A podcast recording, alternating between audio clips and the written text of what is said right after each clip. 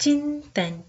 चिंतन कार्यक्रम के सभी श्रोताओं का मैं रचना मुकेश हार्दिक अभिनंदन करती हूँ। सुप्रभात। एक दिन एक गुरु अपने शिष्य को एक कहानी सुना रहे थे। एक नगर में एक बहुत ही आलीशान भवन बना हुआ था। उस भवन में एक सेठ जी रहते थे। दो खाली कमरे थे। वहाँ दो किराएदार आए, और सेठ जी से प्रार्थना करने लगे कि हमें अपना मकान किराए पर दे दीजिए। उनकी हालत देखकर सेठ जी को रहम आ गया। सेठ जी बहुत भोले और भले पुरुष थे। सेठ जी ने कहा कि मैं मकान किराए पर तो दे दूँगा, पर निश्चित अवधि के लिए और कोर्ट से लिखा पढ़ी करके दूँगा, ताकि बाद में कोई झगड़ा फसाद ना हो और जब मैं चाहूँ, तब आपको मकान खाली करना पड़ेगा। यदि मेरी ये शर्तें स्वीकार है तो रहने आ जाओ। नहीं तो कोई बात नहीं। दोनों तैयार हो गए। हर महीने वो किराया देते थे। धीरे धीरे बहुत समय व्यतीत हो गया। एक दिन मकान मालिक ने उन दोनों से कहा कि आप मकान खाली कर दीजिए।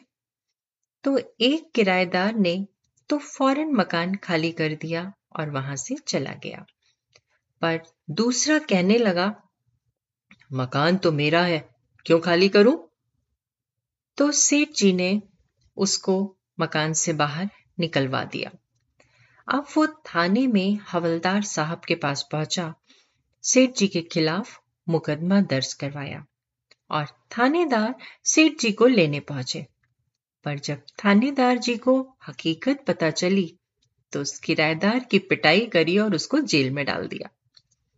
शिष्य ने पूछा, गुरुजी, पर पहले और दूसरे किराएदार में कितना अंतर था? गुरुजी बोले हाँ वत्स, एक ने किराए के मकान को अपना समझा, साफ़ सफ़ाई भी रखी और जैसे ही सेठ जी का आदेश हुआ, तत्काल मकान खाली भी कर दिया। और दूसरा, मकान को भी गंदा करता था और मालिक भी उसने बनना चाहा।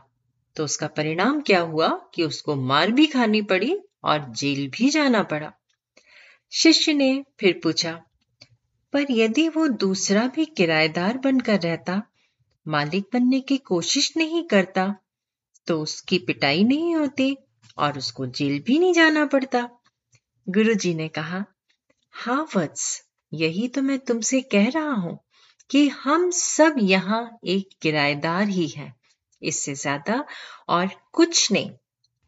वत्स, ये कभी नहीं भूलना कि हम सब किराएदार हैं और किराएदार बनकर रहेंगे तो सदा लाभ में रहेंगे। मालिक बनने की कोशिश की तो डंडे पड़ेंगे। मालिक बनने की कोशिश कभी मत करना, क्योंकि ये काया किराए का एक मकान है और हम केवल एक किराएदार हैं और एक दिन किराए के इस मकान को खाली करना ही पड़ेगा। चिंतन ज़रूर करिएगा। आप सबका दिन शुभ एवं मंगलमय हो।